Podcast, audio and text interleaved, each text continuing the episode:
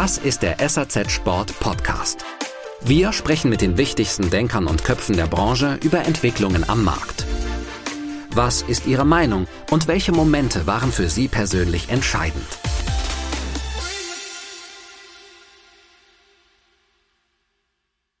Der Wettbewerb sind oft nicht die Marken, unsere Wettbewerber, wo wir immer glauben, die nehmen uns den Marktanteil weg.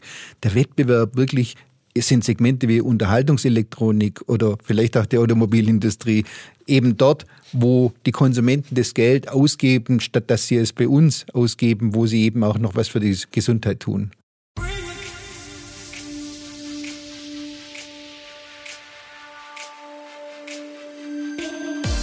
Ja, hallo und ein herzliches Willkommen an euch da draußen, die uns wieder zuhören. Heute melden wir uns live von dem Event aus München, das so, ja, kann man sagen, den Startschuss in die Frühjahr-Sommersaison geben soll.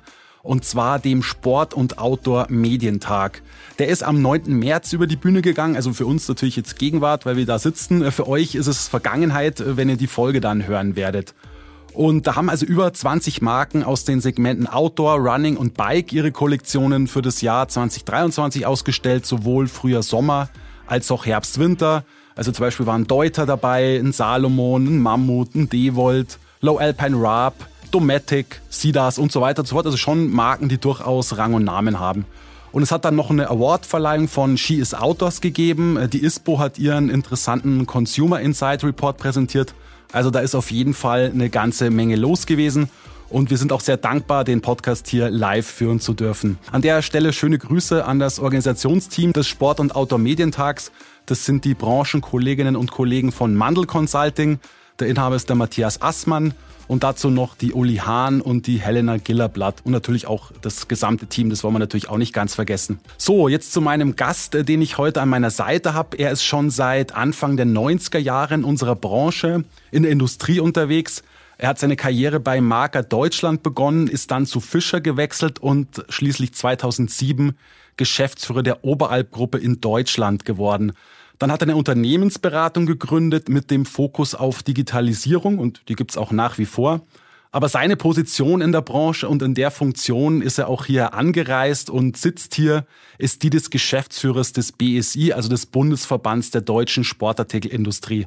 Und das Amt übt er jetzt schon seit mehr als zwei Jahren aus. Herzlich willkommen, Stefan Rosenkranz. Schön, dass du hier bist.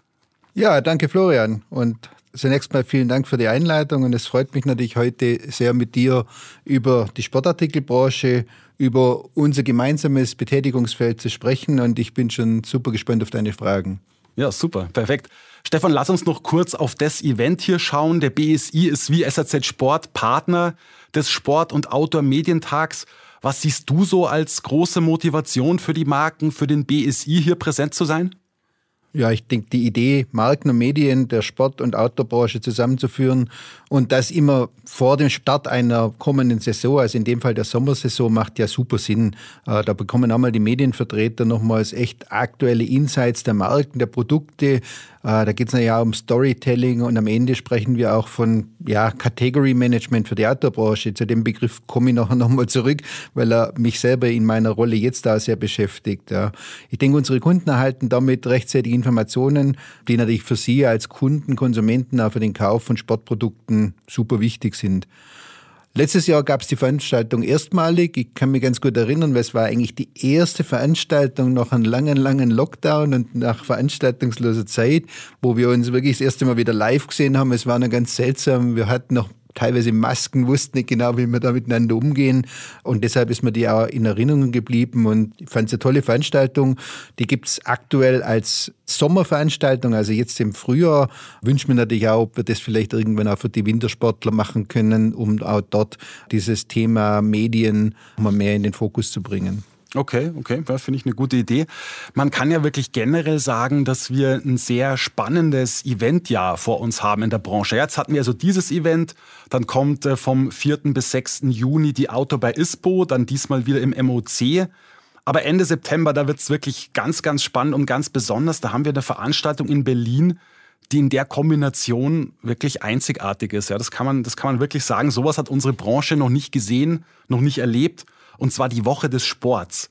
Ursprung dafür ist ja die Europäische Woche des Sports, die jährlich stattfindet. Und wir haben dieses Jahr in Berlin sozusagen unsere eigene, und zwar vom 26. bis 29. September. Davor, das finde ich auch ganz cool, geht ja der Berlin-Marathon über die Bühne. Das ist am 24., also ein Sonntag und ja, das passt eigentlich perfekt. Aber unsere Woche, also unsere Woche des Sports beginnt tatsächlich in der Branche mit dem Sporthandelskongress von SAZ Sport. Und zwar am 26. Das ist ein Dienstag. Erlaubt mir kurz noch ein bisschen Eigenwerbung auch an der Stelle zu machen. Sichert euch jetzt gleich noch Tickets für die Veranstaltung und zwar unter www.sporthandelskongress.de slash Tickets. Euch erwartet wieder ein echt spannendes Programm, das, das können wir wirklich versprechen. Es wird natürlich um das Thema Nachhaltigkeit gehen. Ein ganz großer Fokus wird auch auf die Personalbeschaffung gelegt. Also freut euch drauf, seid dabei vor Ort oder auch digital im Livestream. So viel dazu. Das ist also eine kurze Eigenwerbung von meiner Seite. Dann geht's einen Tag weiter bei der Woche des Sports und zwar am 27. mit der Jahrestagung des BSI. Und am 28. und 29. September gibt's den European Outdoor Summit. Also man kann echt sagen, was für eine Woche für die Branche. Stefan, was bedeutet die Woche des Sports jetzt für uns als Branche? Was ist so, so besonders und toll? Ja, tatsächlich ist die Woche des Sports eine, glaube ich, mittlerweile einzigartige Veranstaltung, die wir so erstmalig auch gemeinsam mit der European Outdoor Group, also der EOG, für den EOS und natürlich mit euch, der SAZ Sport, für den Sporthandelskongress durchführen. Du hattest schon erwähnt, am 26.09. den Sporthandelskongress, dann am 27. die Jahrestagung vom Bundesverband der deutschen Sportartikelindustrie und die folgenden Tage der European Outdoor Summit. Also drei echt hochkarätige Veranstaltungen, aber mit ganz unterschiedlichen Zielgruppen und durchaus natürlich auch unterschiedlichen Themen aber doch mit einer ganz großen Gemeinsamkeit. Das Jahr 23 steht im politischen Berlin unter dem Zeichen von Sport und Bewegung. Im Dezember 22 hatten sich ja erstmalig acht Ministerien, muss ich vorstellen, acht, das ist gar nicht so einfach, von Sport, äh, zusammengefunden, um einen Bewegungspakt zu beschließen, dem ein Entwicklungsland Sport, der gerade entwickelt wird, folgt. Und das Auslöser waren natürlich schon auch diese vielen Forderungen von den Sportverbänden, von den Wirtschaftsverbänden, von uns auch als BSI, dass man eben das Thema Sport und Bewegung wieder viel, viel stärker in unsere Gesellschaft bringt. Ja. Der Entwicklungsplan wird aktuell umgesetzt und wir hoffen natürlich auf ein entsprechendes Ergebnis, dass vor allem auch der Breitensport und die Bewegung in Deutschland wieder deutlich stärker gefördert werden. Grund genug dann für uns zu sagen, Mensch, als Sportbranche, als Sportartikelbranche müssen wir uns im politischen Berlin zeigen. Ja, ich glaube, das ist auch das, was wir wahrscheinlich in der Vergangenheit viel zu wenig getan haben. Und das ist jetzt eigentlich die Woche des Sports. Daraus ist die Idee entstanden. Und neben Kinos, Podiumsdiskussionen, die wir an allen drei Tagen haben werden, soll aber auch natürlich der Spaß nicht zu kurz gekommen. Es gibt nämlich am Mittwochabend, also am 27.09., noch eine Nacht des Sports in Berlin. Wir gehen dann in einen coolen Club. Es gibt Essen, Trinken. Wir werden gutes Netzwerking haben. Wir werden Athleten einladen, aber wir werden auch politische Gäste haben, damit wir auch dort man abseits von offiziellen Terminen, die wir ja mittlerweile auch als BSI dort haben, eigentlich gute Gespräche führen können. Okay, okay. Ja, also Lobbyarbeit Richtung Politik, da kommen wir dann später nochmal drauf. Das ist ein sehr, sehr spannendes Thema. Aber sag vielleicht bitte noch kurz noch, was werden denn so eure Fokusthemen auf der Jahrestagung sein? Ja, beim BSI haben wir eigentlich, war fast zu Beginn meiner Zeit beim BSI, die wichtigsten Themen, die wir als, und ich sage immer ganz gern Sportbranche, weil ich glaube, es betrifft uns ja irgendwo alle, die uns als Sportbranche betreffen, definiert. Allen voran geht es da um zwei Bereiche, die ich sehe. Du hast vorher schon mal eins angesprochen, das ist das ganze Thema Nachhaltigkeit. Also was da in den nächsten Jahren auf uns als Branche auch zukommt, sowohl in dem veränderten Konsumentenverhalten, was ja sehr, sehr gut ist, dass der Konsument dann natürlich viel, viel sensibler geworden ist, aber natürlich auch in vielen gesetzlichen Entwicklungen, Regelungen, Rahmenbedingungen, die wir in diesem Bereich jetzt sowohl was die deutsche Gesetzgebung, Stichwort Lieferkettengesetz, als auch natürlich die europäische Gesetzgebung, Stichwort Green Deal EU betrifft. Das zweite und eigentlich mindestens so wichtige Thema ist das Thema Lobbying. Ja, der Begriff hat vielleicht jetzt eigentlich keinen guten Ruf. Das haben uns die Kollegen aus der Automobilindustrie leider auch voraus.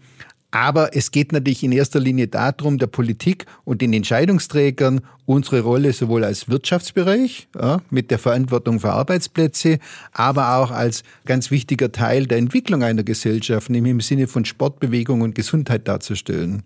Darüber hinaus haben wir natürlich bei der Jahrestagung auch nochmal viele fachinterne Themen, die wir besprechen. Wir haben ja sechs Fachbereiche bei uns im Verband. Das sind die Outdoorler, die Wintersportler, die Wassersportler, die Pferdesportler, Turn- und Sportgeräte und Teamsport. Und auch die bekommen während der Jahrestagung Raum und Platz, um ihre fachbereichsinternen Themen zu besprechen.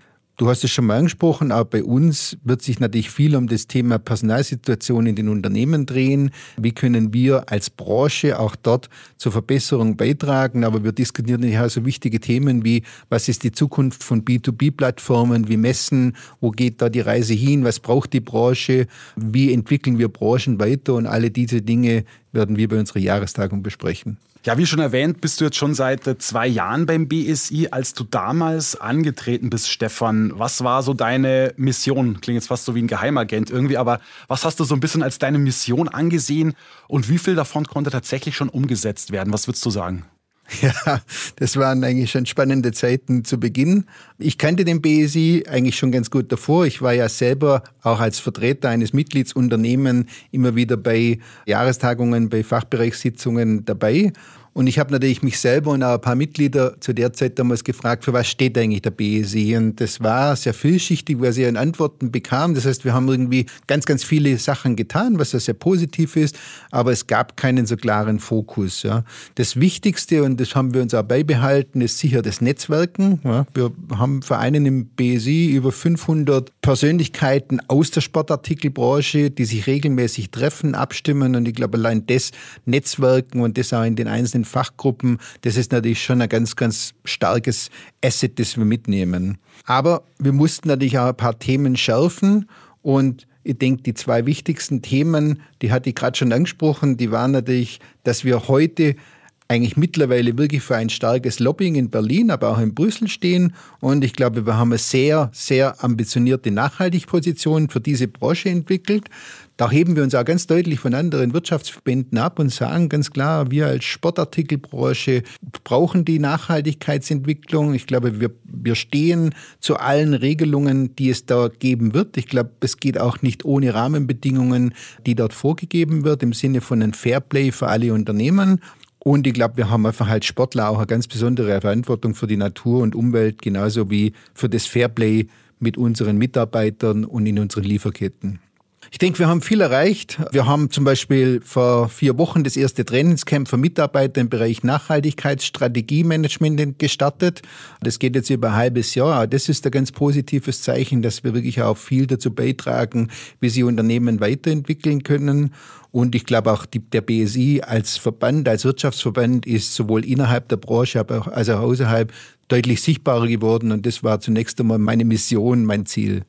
Okay, du lass uns noch ein bisschen intensiver über das Thema Lobbying sprechen. Das finde ich ein sehr, sehr spannendes Thema. Ich meine, du hast ja auch öfter betont, dass wir als Branche, als Sportbranche einfach keine Lobby haben, beziehungsweise einfach eine zu schwache Lobby. Das hat uns ja auch letztlich ein Politiker so bestätigt. Und zwar war das damals der Norbert Bartle 2021 auf dem Sporthandelskongress. Ja, der war wissen wahrscheinlich die meisten nicht so sehr, weil er nicht so bekannt ist, aber der war lange Jahre Abgeordnet eben im Bundestag und er hat damals eben auch schon darauf hingewiesen, dass dem Sport aus Berlin deutlich weniger Geldmittel zur Verfügung gestellt werden im Vergleich zum Beispiel zur Kultur. Und es gibt ja auch, das wissen wir alle, kein Ministerium des Sports. Ja.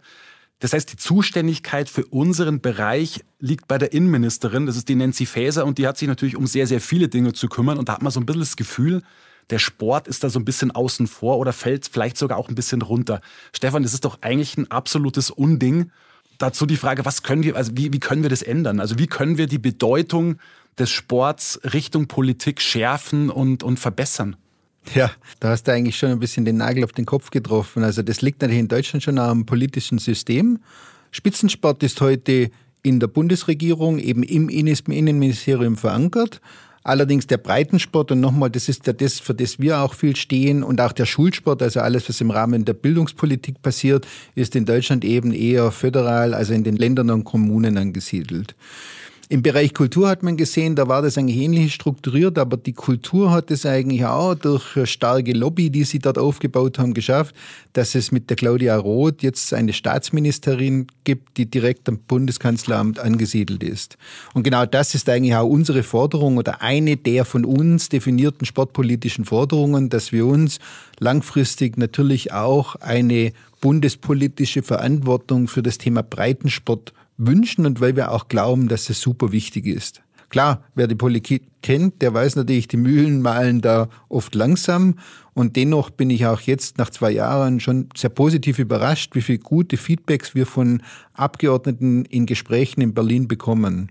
Also eigentlich Ansporn genug für uns als Branche, uns eben in Berlin noch besser darzustellen. Und wer weiß, vielleicht wird ja meine Vision, die ich da dahinter habe, doch mal wahr. Ein Gutschein für ein Sportprodukt für jeden in der Gesellschaft in Deutschland, was mit Prämien im Bereich E-Mobilität, der Automobilindustrie gezeigt hat, das kann daher für uns nicht unmöglich sein. Aber klar, da waren sie halt schlauer, die Kollegen der Automobilindustrie. Die haben sich halt schon auch über die Verbände in Berlin super stark dargestellt. Mhm, ja, also glaubst du, wir kriegen es mal hin, Ministerium des Sports in Deutschland zu haben, tatsächlich? Ist das realistisch?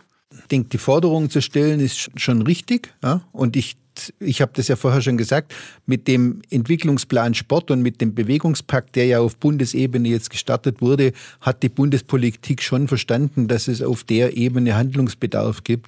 Das ist sicher kein ganz einfacher Weg, vor allem weil Innenministerium und Gesundheitsministerium dort sehr Hand in Hand arbeiten müssen. Aber oh, man soll da die Hoffnung nicht aufgeben. Ich denke schon, dass der Weg in die richtige Richtung geht. Nochmal eine ganz kurze Pause mit einem Hinweis auf ein weiteres Angebot, was wir von SAZ Sport euch machen können. Wenn ihr ein Abo bei uns habt und wollt, dass das mehrere Kolleginnen und Kollegen von euch nutzen, dann gibt es tatsächlich die Möglichkeit, ein sogenanntes Corporate-Abo abzuschließen. Damit habt ihr unbegrenzten Zugang zu allen Plus-Inhalten auf sazsport.de, eben zu Artikeln, die nur Abonnenten lesen können. Das heißt also, alle Magazine von SAZ Sport und Sports Fashion bei SAZ sind als E-Paper lesbar und ihr habt Zugang zum Online-Archiv mit allen vergangenen Ausgaben. Gleichwohl ist es so, dass wir das Angebot auf euch als Unternehmen zuschneiden können. Also es besteht auch die Option, ein Kombi-Abo abzuschließen, was die Printmagazine mit beinhaltet. Falls Interesse an so einem Corporate-Abo besteht, dann meldet euch doch bitte per Mail oder Telefon. Ansprechpartnerin bei der Ebner Media Group ist die Dorothea Bühler. Die Mailadresse lautet dorothea.bühler.ebnermedia.de, Dorothea mit TH und Bühler mit Bertha, Udo, Emil, Heinrich, Ludwig, Emil, Richard. Und die Telefonnummer gebe ich euch noch durch, die lautet 0731 88 005 89 44. Lass uns aber vielleicht bitte noch mal einen Schritt zurückgehen, dass wir jetzt keine große Lobby haben, liegt ja nicht nur an anderen, sondern ja auch an uns selbst. Ja, du trittst in der Richtung auch immer so ein bisschen als Kritiker auf, was haben wir in der Branche und was haben die Hersteller bisher versäumt in der Richtung? Naja, Kritiker ist vielleicht nicht ganz der richtige Ausdruck, weil ich war ja in der Vergangenheit selbst in der Branche aktiv und dabei halt leider auch im Bereich Lobbying wenig aktiv. Ja. Also hatte selber die Politik eigentlich auch nie so richtig am Schirm. Natürlich verstehe ich die Verantwortlichen der Unternehmen auf der anderen Seite glaube ich schon, dass ein starkes Miteinander für die Entwicklung in unserer Branche auch immer wichtiger wird, sei es nun in der Politik oder auch im Bereich Nachhaltigkeit und vielleicht sogar noch wichtiger im Bereich der Vermarktung unserer Kategorie Sport. Der Wettbewerb sind oft nicht die Marken, unsere Wettbewerber, wo wir immer glauben, die nehmen uns den Marktanteil weg. Der Wettbewerb wirklich sind Segmente wie Unterhaltungselektronik oder vielleicht auch die Automobilindustrie, eben dort, wo die Konsumenten das Geld ausgeben, statt dass sie es bei uns ausgeben, wo sie eben auch noch was für die Gesundheit tun. Aber Stefan, du würdest dir schon einen engeren Schulterschluss der Marken auch wünschen. Ne? Das, das weiß ich schon auch in der Vergangenheit, dass das von, von dir schon auch so eine Forderung war, dass sich die Marken nicht mehr so sehr als Solisten sehen sollen, sondern irgendwie als, als Sportgemeinschaft auch, oder? Ich glaube, das sollte man schon mal festhalten. Genau, also das ist eigentlich schon meine Vision, dass ich glaube, dass ein Zusammenschluss von Marken, und wir haben ja im Segment Outdoor ein gutes Beispiel, wie sich Marken, die sich wirklich auf Augenhöhe treffen und eine Branche über die letzten 20 Jahre entwickelt haben. Man muss mal überlegen, vor 20 Jahren gab es das Wort Outdoor eigentlich noch gar nicht. Da reden wir, haben wir von Wandern oder Bergsteigen oder Bergsport geredet. Ja. Dort hat eine Branche eigentlich einen neuen Trend kreiert und das nennt man neudeutsch, wenn man so will, Category Management. Ja. Und ich glaube, das brauchen wir im Sport. Da sind wir gefordert und das schaffen wir nicht als einzelne Marken, sondern das schaffen wir, wenn wir zusammen kommunizieren. Jetzt haben wir darüber gesprochen, dass die Branche keine so große Lobby hat, zumindest in Richtung Politik. Was mir aber auch auffällt, ist, dass der Wintersport irgendwie bei vielen sehr umstritten ist oder auch sehr kritisch gesehen wird. Ich meine, das wissen wir alle, da gibt es ja auch ökologische Themen. Aber darauf will ich jetzt gar nicht so sehr raus. Es wird tatsächlich auch der, der Schnee immer so ein bisschen als, als, als Gefahr und als Bedrohung gesehen. Das erstaunt mich immer wieder und erschreckt mich auch so ein bisschen. Also ich äh, kann nur mal empfehlen, auch mal, wenn mal der erste Schnee gefallen ist, auf bild.de zu gehen. Jetzt mag man von denen halten, was man will, aber es ist doch irgendwie so das Volksorgan. Das kann man, glaube ich, schon so, so sagen. Und man muss ja sagen, Schnee ist ein hohes Gut für uns in der Branche. Wir brauchen den dringend jetzt für den lokalen Impuls. Da kann es in den Skigebieten so toll werden, wie es will, so toll sein, wie es will. Aber es ist halt wichtig, dass vor Ort auch was passiert, dass die Leute inspiriert werden, eben äh, Wintersport zu treiben. Und dann ist tatsächlich ganz spannend, wenn dann mal Schnee in Deutschland gefallen ist, was leider immer seltener der Fall ist, klar. Aber wenn er dann mal fällt oder er droht in Anführungszeichen zu fallen, weil das ist dann auch meistens so die Sprachregelung in den, in den Portalen oder auch auf Bild.de, dann liest du jedes Mal immer äh, Chaos und Unfälle und Achtung und keine Ahnung und so weiter und so fort. Also alles sehr negativ konnotiert und nie oder auch nicht zumindest mal an prominenter Stelle, hey Leute, äh, es hat geschneit, holt eure Ski, holt eure Schlitten aus dem Keller, der Winter ist da, habt Spaß im Schnee. Da, da, da kann doch irgendwas nicht stimmen, oder? Das kann es doch nicht sein.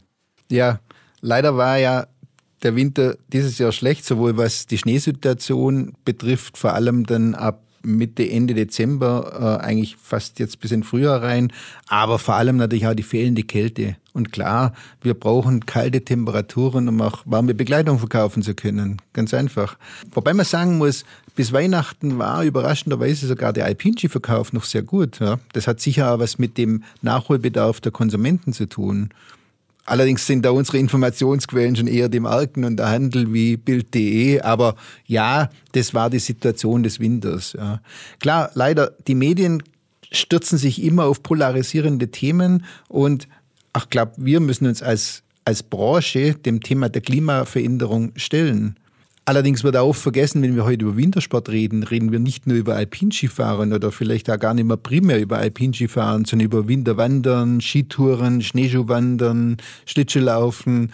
Also diese Bewegung im Schnee und du hast recht, wir müssen viel mehr über die Emotion des Winters reden, über den Spaß. Ich meine, was ist schöner wie Sonne, blauer Himmel, Pulverschnee, paar Kurven fahren?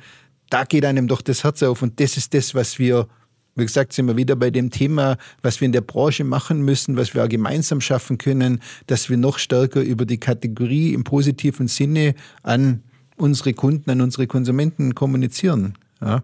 Es gibt positive Ansätze, es gibt, eine, es, es gibt eine Initiative, die nennt sich Dein Winter, dein Sport. Da gibt es einen Zusammenschluss von Marken, Verbänden, Wintertourismus und ich denke, das sind schon die richtigen Ansätze. Die brauchen halt noch mehr Unterstützung und noch mehr Stärke, auch von uns als Verbänden oder von unseren Marken, um eben das Thema Wintersport beim Kunden positiv darzustellen. Natürlich, wenn es um Wintersport geht, muss man auch das Thema Nachhaltigkeit beleuchten und mit dem Thema Nachhaltigkeit kritisch umgehen. Für mich geht es dann in erster Linie auch um den Transport zu den Wintersportgebieten. Das ist für mich heute schon eines der größten Probleme, dass diese Möglichkeit des öffentlichen Transports, also öffentlicher Personennahverkehr, Züge und so weiter in die Wintersportgebiete leider, leider sehr beschränkt ist. Ja. Es gibt da Modelle im Sommer. Ich glaube, der Deutsche Alpenverein hat da letztes Jahr Wanderbusse von München Innenstadt in die Berge geschickt, sodass dass man wirklich auch hier nachhaltiger in die Touristengebiete kommt. Und ich denke, das ist der Ansatz. Auch da ist die Politik wahrscheinlich stärker gefordert. Und da, auch da müssen wir eben in Berlin Flagge zeigen und der Politik sagen, wo da die Lösungen vielleicht sind. Ja. Klar, das Thema Beschneiung wird ja gern medial auch hochgehalten, aber ganz ehrlich, Einschalten der Stadionbeleuchtung in allen Bundesliga-Stadien jeden Samstag kostet auch Energie. Ja? Aber es ist halt vielleicht jetzt momentan medial nicht das polarisierende Thema wie die paar Schneekanonen, die wir hier in Deutschland haben. Ja, das stimmt, das stimmt absolut. Stefan, sag noch bitte was zu deiner Vision als Geschäftsführer des BSI für die kommenden Jahre. Wie genau sieht die aus? Also was wünschst du dir? Was stellst du dir vor? Was können wir erreichen? Ja, Vision, Ziel. Ich hätte gerne oder würde gerne einen Wirtschaftsverband und eine vor allem politische Interessenvertretung schaffen, die in Berlin aktiv mitarbeitet, die wirklich an der Politik, an der Gesetzesentwicklung mitarbeiten kann, die gehört wird, die wirklich dort auf Augenhöhe ein, ein Partner ist. Darüber hinaus, und das habe ich ja schon mal gesagt, glaube ich, sollten wir führend sein in der Umsetzung von Nachhaltigkeitskonzepte, sei das jetzt im Klimaschutz, in der Kreislaufwirtschaft oder natürlich auch in den, in den Lieferketten. Ich glaube, das schaffen wir gemeinsam. Je mehr Marken wir dafür begeistern können, diesen Weg gemeinsam mit dem BSI zu gehen umso erfolgreicher werden wir werden. Wir sehen das in anderen Branchen, wie das funktioniert. Ich nehme auch gerne mal die Diohoga als, als den Vertreter der Gastronomie. Und wir hatten auch das in Corona gesehen, dass die da doch ein deutlich besseres Gehör hatten in Berlin. Und das ist eigentlich mein Ziel, dorthin zu kommen. Und ich bin absolut überzeugt, dass wir dann auch die positiven und guten Rahmenbedingungen für unsere Branche, die ja nicht einfach ist und wo wir viel mit Herausforderungen und Challenges zu kämpfen haben, aber dass wir diese Rahmenbedingungen gut entwickeln können. Mhm, okay.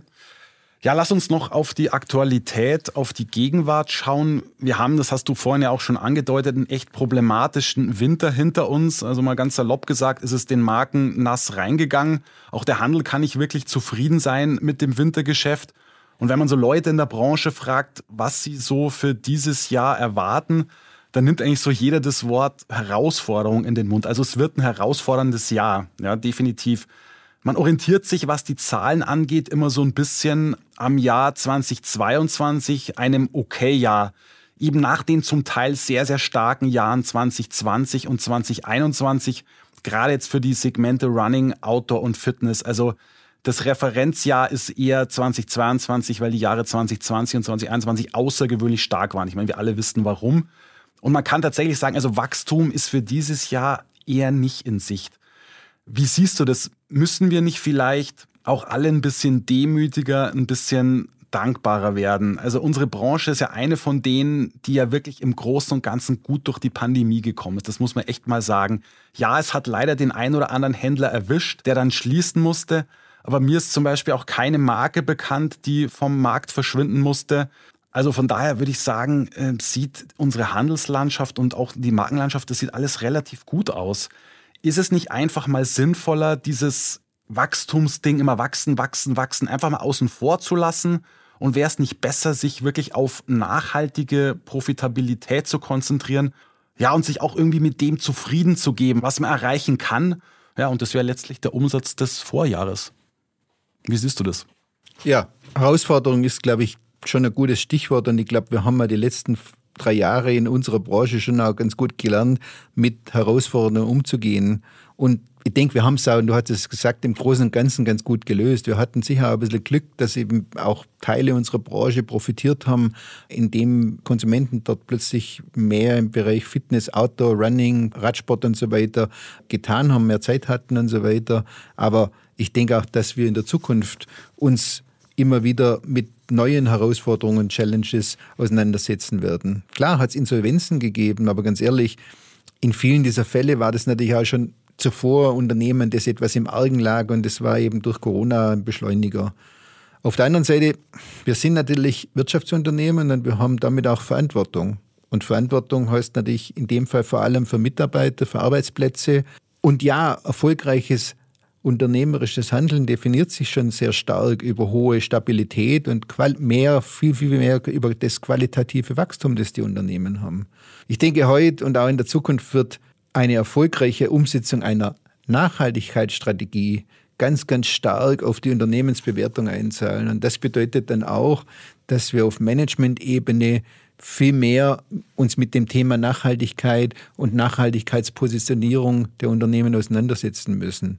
Und das ist dann schon Demut, denke ich. Das ist Demut vor der Umwelt, vor dem Klima und vor unserem Miteinander. Und ich glaube, das sind ganz wichtige Werte, die da auf uns zukommen. Auch die Werte, wir hatten vorher kurz über das Thema Personalsituation auch in unserer Branche gesprochen. Das sind ja auch Werte, die die jungen Generationen bei der Wahl ihrer Arbeitgeber als immer wichtiger werden lassen. Auf der anderen Seite glaube ich, haben wir mit Sport immer noch ein großes Potenzial. Ich spreche gerne von den Zeiten, wenn man sich zurückerinnert, in den 70er Jahren, die Trimmdichtpfade. Irgendwie hatte man das Gefühl, die ganze Gesellschaft vom Bundespräsidenten bis zum Kleinkind war auf diesen Trimmdichtpfaden unterwegs. Und das haben wir mal geschafft und das ist auch so eine Vision. Wie kommen wir da mal wieder hin? Also was braucht sei es von der Politik, von den Sportverbänden, von uns als Marken und Branche, um diese Entwicklungen auch zu stimulieren? Und ich denke, da gibt es schon auch noch viel Potenzial für uns, in Bereiche vorzudringen.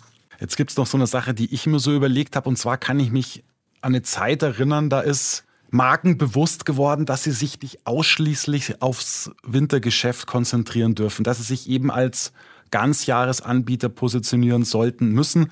Das, das letzte Beispiel ist ja Rossignol. Aber es ist tatsächlich schon so, und das ja, überrascht mich schon auch ehrlich gesagt ein bisschen, wir haben nach wie vor einige Marken im Markt, die das eben nicht getan haben, ja, die sich eben nach wie vor voll und ganz auf das Wintergeschäft verlassen. Jetzt kann man natürlich sagen, ja, okay, die Marken sind global unterwegs. Wenn es in dem einen Markt nicht so läuft, dann läuft es halt in dem anderen. Die Marken haben ja auch Konzerne hinter sich, zum Teil sehr, sehr potente Geldgeber. Aber ich finde eigentlich, dass eine Marke immer aus sich selbst heraus existieren sollte. Stefan, gehen diese Wintersportspezialisten, gehen also eben auch Teile deiner Mitglieder nicht echt ein großes Risiko? Also so toll Wintersport auch ist, mit all seiner Faszination, das haben wir auch vorhin äh, kurz angedeutet, aber es gibt eben einfach Probleme, die man nicht leugnen kann und die sind auch global. Also siehe Klimawandel, siehe fehlender Schnee, dann gibt's äh, Preissteigerungen in einem sowieso schon echt teuren Sport. Dann haben wir auch noch die Ganzjahressportarten, die natürlich auch dem Wintersport so ein bisschen zu schaffen machen. Was, was würdest du dazu sagen? Also ist das, ist das der Kurs, den die Wintersportspezialisten weiter so fahren sollten, sich eben nur in Anführungszeichen auf den Winter zu konzentrieren? Ja, ich würde es jetzt gar nicht so rein auf die Wintersportspezialisten beziehen, sondern generell. Natürlich ist es eine Herausforderung, eine, auch, auch eine Gratwanderung. Auf der einen Seite sind Marken dann spannend, wenn sie polarisieren, wenn sie einen ganz klaren Fokus haben, ja, dann sind sie auch begehrt und so weiter. Auf der anderen Seite aber steckt natürlich auch da ein gewisses Risiko dahinter. Ja. Am Ende spielt die starke Begehrlichkeit einer Marke die wichtigsten Rolle und auch die Bereitschaft, sich dann wirklich einmal auf neue Dinge einzulassen. Da passt der Spruch eigentlich ganz gut, no risk, no fun. Ja. Aber Diversifikation, und da reden wir ja eigentlich ein bisschen dann drüber, es geht um Diversifikation, braucht natürlich eine sehr, sehr gute Basis, es braucht sehr viel Know-how und es braucht eine gute Planung.